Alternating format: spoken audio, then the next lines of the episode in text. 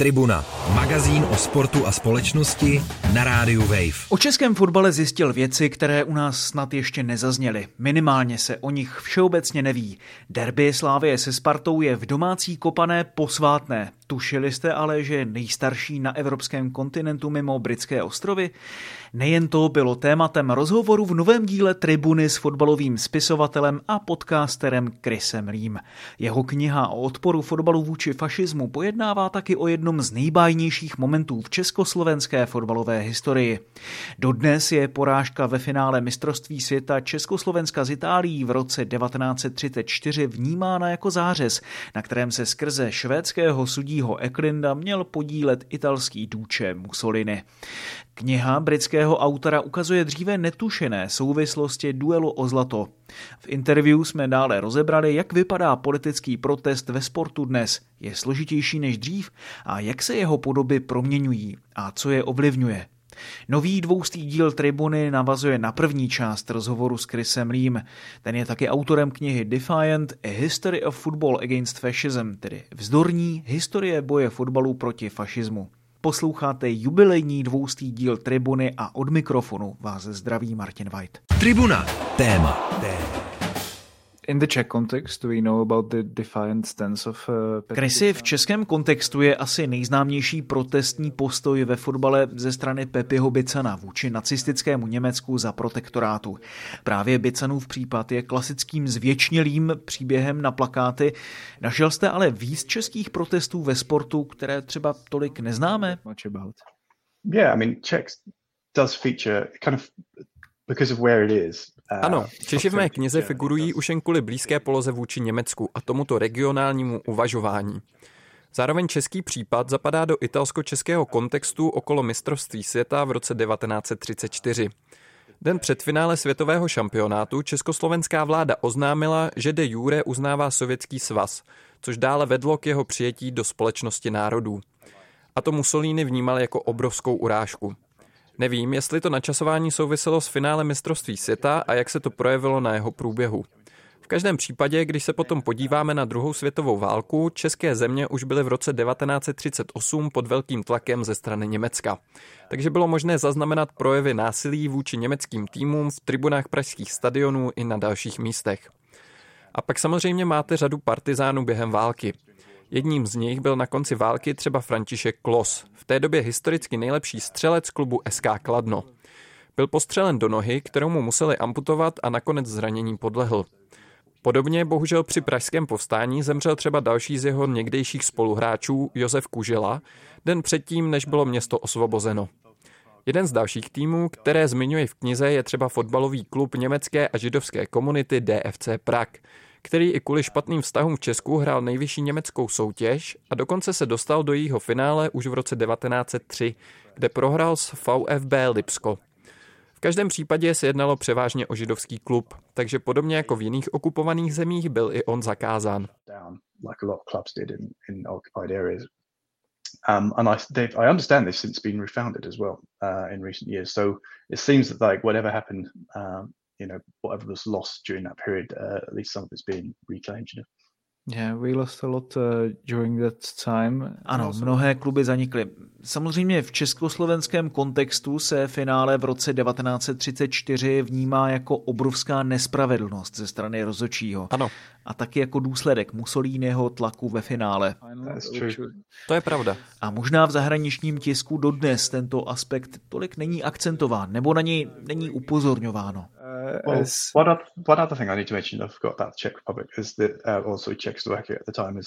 Um, Chtěl jsem zmínit ještě jednu další věc. Protektorátu byla celá řada pracovních a koncentračních táborů, ve kterých dokonce existovaly fotbalové ligy, včetně fotbalistů, ale i amatérů.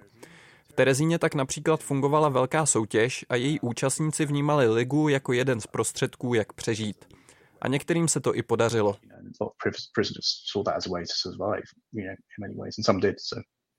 Yeah. What would you, když se přesuneme do dneška, kde vidíte nejdůležitější nebo nejzajímavější kroky v odporu proti fašismu? A kde na druhé straně vnímáte, že může fotbalová kultura napomáhat fašistickým tendencím?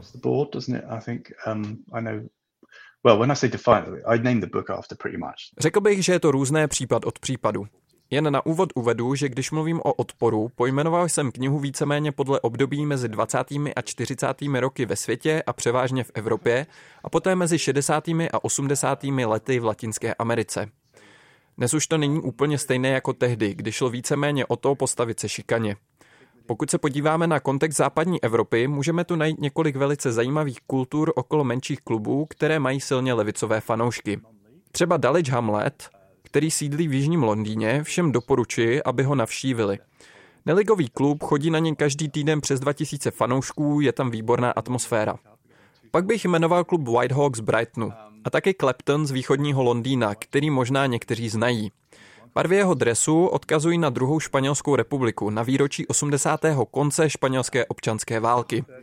Byl používan před pár lety a klub v něm odehrál přátelský zápas proti týmu CE Jupiter z Barcelony. Ten má mimochodem taky historii, která se datuje už do předfrankovské éry. Takže vidíme, že se určité fenomény odehrávají v neligovém fotbale. Můžeme najít zajímavá hnutí v Itálii. Stejně tak operuje na Apeninském poloostrově i spousta radikálně pravicových skupin ultras, které jsou víceméně standardem, cokoliv jiného je poměrně rarita. Samozřejmě vidíme velké fanouškovské skupiny i na opačném politickém spektru, jako je třeba Livorno. Jsou tu menší kluby z Neapole nebo Sant Ambreus z Milána, což je tým migrantů, který je přidružený k italské fotbalové asociaci. Hraje v nižších soutěžích a je speciálně určen přistěhovalcům, aby jim pomohl integrovat se. Pak je tu taky CS Lebovsky z Florencie, který je přímo pojmenován po filmové postavě Biga Levovskyho. Je to i hnutí, které se jmenuje Football Popular ve Španělsku, které reaguje na to, že lidé mají v podstatě dost současného fotbalu. Nejde ani tak o politické hnutí, ale jedná se zkrátka o lidi, kteří už mají dost všech obřích peněz, které létají ve fotbale. Umělosti, která obklopuje současný moderní fotbal, i předvídatelnosti, že stejné týmy vyhrávají pořád úplně všechno. Takže lidé se zkrátka dívají okolo sebe na různé odlišné zážitky ve fotbale, více autentické zkušenosti. Ale samozřejmě pro některé lidi mají tyto aktivity určitý politický element. Nejen proto, aby se utvrdili ve vlastní identitě a sami v sobě, ale i proto, aby mohli udělat spoustu dobročinné práce pro různé komunity. Vybírají peníze na charitu a myslím, že to je právě to, co odlišuje ostatním prostředí od toho, co se děje třeba v Německu, které si je velmi dobře vědomo vlastní historie a nástrah, které se mohou objevit v jakémkoliv klubu. Samozřejmě všechny kluby mají nějakou formu vzdělávání víceméně okolo čehokoliv, když se objeví nějaké incidenty. A je to obzvlášť citlivá záležitost v bývalém východním Německu. Sám jste naznačil záležitosti, které se řeší tam i v celé východní Evropě. Um, um, Tribuna na rádiu Wave. Yeah, Germany is fascinating. Ano, Německo je fascinující případ přesně z tohoto důvodu. Mimochodem jsme se mu v tribuně věnovali během let, když jsme natáčeli například v Berlíně a dělali jsme právě díl o sportu v Berlíně, nebo taky v Babelsbergu. Za tu dobu, co dělám tuhle práci, tak jsem mluvil i s marketingovým ředitelem Sankt Pauli Martinem Geisthartem o tom, jak klub pracuje pro komunitu a snaží se dát platformu svým náhledům na svět a přitom se pokouší fungovat v tom současném moderním fotbale. Zároveň je pro mě ten německý kontext velmi zajímavý jako pro někoho z bývalého východního bloku, protože najdeme tam některé kluby, jejichž ultras hlásají nacionalistické, krajně pravicové názory i uvnitř stadionů a online, ale je jich jenom hrstka, zatímco na druhé straně jsou v Německu i v jeho východní části silně antirasistické a dokonce levicové fankluby, což je v tom kontextu východní Evropy prakticky nevýdané. Na jedné straně tu tedy máme silně nostalgické fanoušky Dynama Berlín, na druhé straně příznivce Babelsbergu, kteří reagují na aktuální témata a dívají se do budoucnosti. Vidíte nějaký společný důvod, proč tomu tak je a spatřujete zároveň prostor ke změně jinde na východě Evropy? The same hands uh, Babelsberg, uh, who are looking into the future. Yeah, uh, progressive clubs like Babelsberg, they get a mention. Tennis Borussia, which is the other one in Berlin. Ano, zmiňuji progresivní kluby jako Babelsberg. Tenis Borussia je dalším z nich v Berlíně.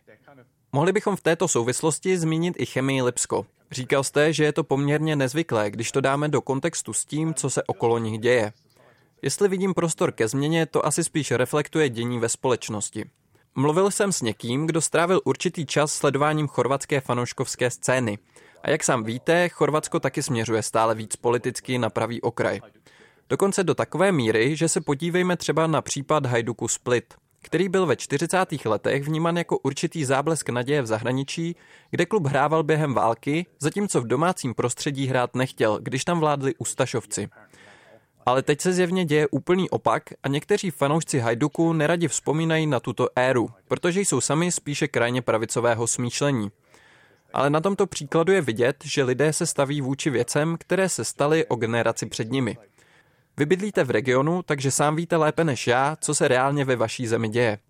Ale já to chápu tak, že je to určitá forma rebelství vůči tomu, co se dělo v předchozím režimu. Zároveň, když srovnám východní a západní Evropu, zřejmě na východ není taková etnická diverzita. To je určitě případ Německa. Když si srovnáte multikulturalismus západního Německa ve srovnání s východem země ve chvíli, kdy se obě země spojily do jedné, měly úplně jinou demografii. Takže tohle jsou všechno různé aspekty a sociální faktory, které v tom hrají roli. A myslím, že je to i něco, co se odehrává v dlouhodobém měřítku. A tady by mělo podle mě roli plnit školství. Dělal jsem třeba rozhovor s organizací, která se jmenuje Never Again Association, tedy Asociace už nikdy více, která sídlí v Polsku a snaží se vzdělávat lidi skrze fotbal, hudbu a další záležitosti, aby se neopakovaly věci, o kterých mluvíte.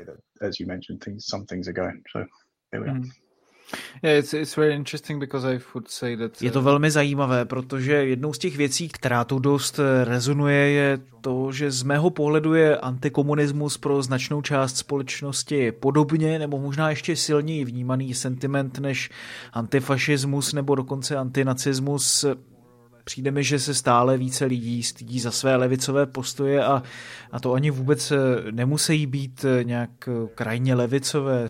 Buď je úplně opouštějí, nebo je třeba nechtějí vyjadřovat veřejně. Přitom jste to už trochu naznačil, že se mnohé kluby nedívají do své historie, jak byly třeba založeny a co tvoří jejich historii. Vidíte nějaké protestní hlasy ze strany klubů, které jsou schopny přimět víc lidí k tomu, aby třeba změnili své názory? A už se jedná třeba o transparenty na stadionech, práci pro komunitu, nebo byste jmenoval třeba i jiné faktory, dejme tomu viditelnost, kterou Sankt Pauli garantuje příslušnost ve druhé lize a přístup do těch eh, celostátních médií v Německu. Víme ostatně, že tu druhou Bundesligu teď vlastně hrají větší kluby než eh, tu německou nejvyšší soutěž. Almost filled with uh, even bigger clubs than the mm. Bundesliga itself these days. Yeah, no, that's interesting. I think I think it depends on the, the club and the profile and the platform that they have. Je to vážně zajímavé. Myslím, že záleží na klubu, jeho profilu a platformě, kterou má k dispozici. Řekl bych, že ti z nás, kteří sledují fotbal, by si rádi mysleli, že to má velký vliv, ale je to opravdu tak? Myslím, že málo kdo mimo naši bublinu, třeba vaši sousedé, kdybyste si jich tečel dolů po schodech poptat, jak se daří St. Pauli, by věděl, o čem je řeč. Nebo snad dokonce uměl odpovědět ohledně jejich politiky. Záleží na tom, kde jste, jaký sport děláte, jaký máte profil. Já třeba bydlím na jeho východě Anglie a v Anglii fotbal většinou není vůbec politický. Ve Skotsku ano, když se podívám na Celtic a Rangers, ale v Anglii prostě ne. Čas od času do sportu probublá nějaká věc, co se odehrává na společenské úrovni. Ale sport sám o sobě je natolik velká a globální záležitost, že i když se některé transparenty a podobně dostanou do zpráv, nebývají příliš politického rázu. Spíš se jedná třeba o ceny vstupenek. Takže záleží na tom, kam se podíváte. Ale pokud mluvíme o klubu, jako je St. Pauli, tak lidé, kteří podobnému klubu fandí, si většinou kulturně i sociálně vybudují vlastní identitu okolo podpory tohoto klubu. Utvrzují se v ní a přijmou hodnoty klubu za své, spíš než aby pro ně byl úplně primární fotbal jako takový, protože ten klub zkrátka hraje ve druhé lize. Podobné je to třeba u klubu, jako je ve Španělsku Rayo Vallecano.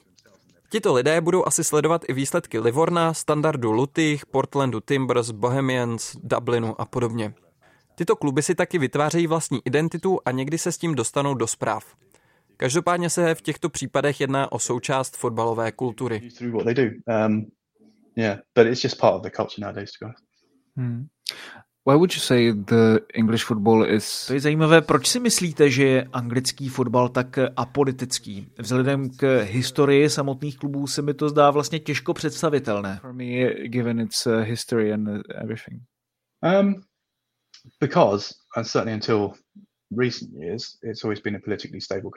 Protože až do nedávné doby byla Británie politicky velmi stabilní země, což byl poměrně dobrý v uvozovkách problém v různých ohledech. Samozřejmě jsme tu měli nějaké štěpné linie mezi severem a jihem Anglie, což je reflektováno v různých pokrycích na stadionech. Kluby na jihu Anglie jsou vnímány jako bohatší než ty na severu země. Pochopitelně to tak není vždy a máte vždy různé regiony s různými identitami. Ale lidé jsou zvyklí v popěvcích narážet na stereotypy o lidech z určité oblasti. Každopádně politické to úplně není. Ano, byl tu problém s chuligány v 70. a 80. letech, do které se zapletla i krajní pravice. Nicméně dnes už prakticky nevidíte na stadionech žádné velké násilí. Alespoň já jsem nikdy nebyl jeho svědkem. A to jsem chodil na fotbal od pozdních 80. let. Pokud jde o nějaké politické vyprofilování, Liverpool je v tomto ohledu asi nejvýraznější z klubů v Premier League. Když vezmeme v potaz historii města a jeho zkušenosti v sociální oblasti i zkušenosti samotného klubu a jeho fanoušků. A jednou za čas to vše vyplave na povrch, jako třeba nedávno okolo finále Ligy mistrů v Paříži a kontroverzí ohledně bezpečnostních opatření. Ale mimo to si prostě nemyslím, že je to tak velká věc. Zatímco když pojedete do Itálie, nedá se vůbec vyhnout fenoménu, kterému se říká kampanilismo, tedy hrdost na regionální identitu a příslušnost k nějakému městu či kraji, ze kterého pocházíte. A opět se otevírají středověké války, nicméně v kontextu fotbalového klání. Stejně je to ve Španělsku, kde se tyto historické třenice navíc prolínají s jazykovými útlaky jako v Baskicku. Takže Athletic Club z Bilba stále lpí na své politice podepisovat jen baskické hráče. Mohli bychom v této souvislosti zmínit i Barcelonu za Frankovy éry, i když dnešní rivalita mezi Barcelonou a Realem Madrid je spíš komerční než politická. Tak to alespoň vnímám já, ale snad je z toho pochopitelné, proč anglický fotbal přestal být tak politický. That's the way I perceive it anyway. But yeah, no, so that's why it stopped being that political hmm. in English football. Tribuna, sportovní magazín, který dělá vlny. Chris, you're also a freelance writer and podcaster and you have a show called... Chris, jste také spisovatelem a publicistou na volné noze a máte podcast, který se jmenuje Outside Right, eh, který se zaměřuje na velmi zajímavá a eh, řekněme trošku je okrajová témata fotbalového světa. A musím se přiznat, že mám problém najít něco podobného tomu, co děláte vy. Ta většina podcastů se soustředí na něco aktuálního, často jsou to ty též věci a je to pořád dokola, což mi občas přijde už tak trochu únavné. Ale ten váš je opravdu jiný. Ten tematický záběr je velmi široký a zkrátka se mi líbí, na jak rozličné, důležité, ale často přehlížené okruhy se zaměřujete. V tomto ohledu bych eh, zmínil třeba ještě podcast Radikál z dílny známého a uznávaného politologa Kasemudého, který je v tomto ohledu velmi podobný. Kde vy hledáte inspirace? Yeah, not, I mean, I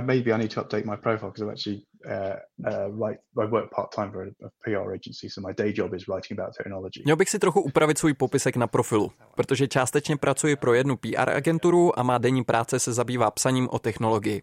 Tak zaplatím své účty a jinak se věnuji psaní fotbalu, takže takhle jsem přišel s nápadem na blog a podcast Outside Right.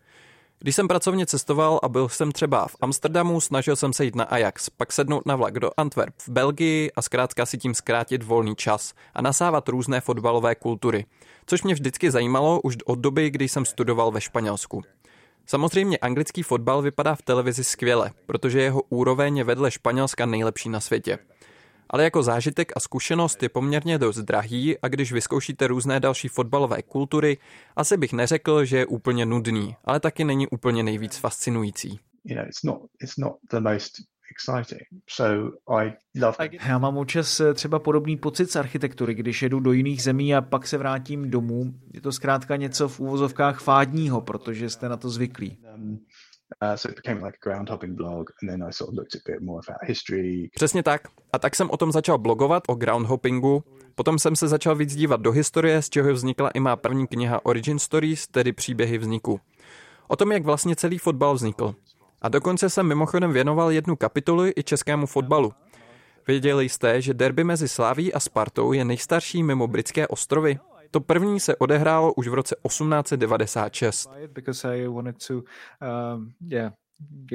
O prvním derby a jeho příběhu jsem věděl, ale že je nejstarší v kontinentální Evropě, tak to ne, to si musím tedy tu vaši knihu koupit a trochu ji tady čtenářům i zpropagovat.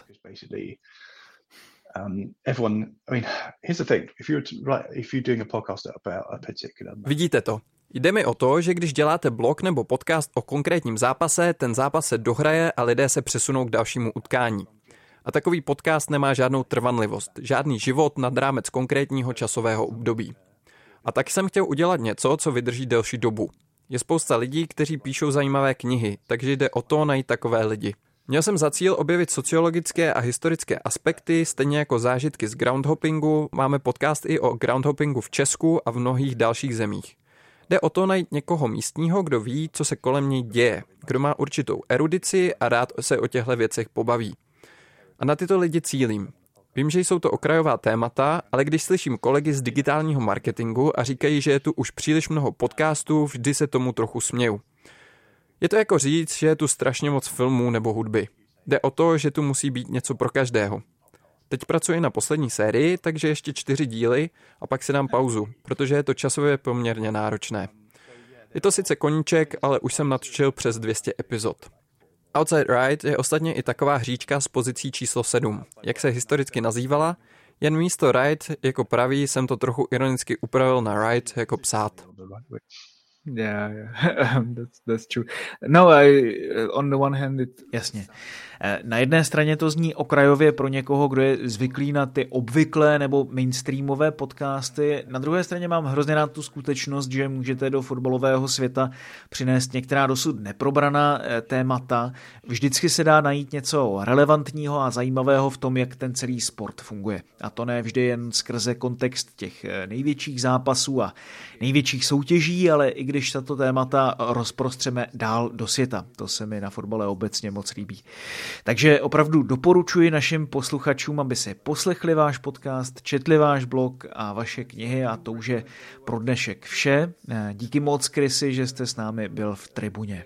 Thank you, Chris, so much for coming on the show.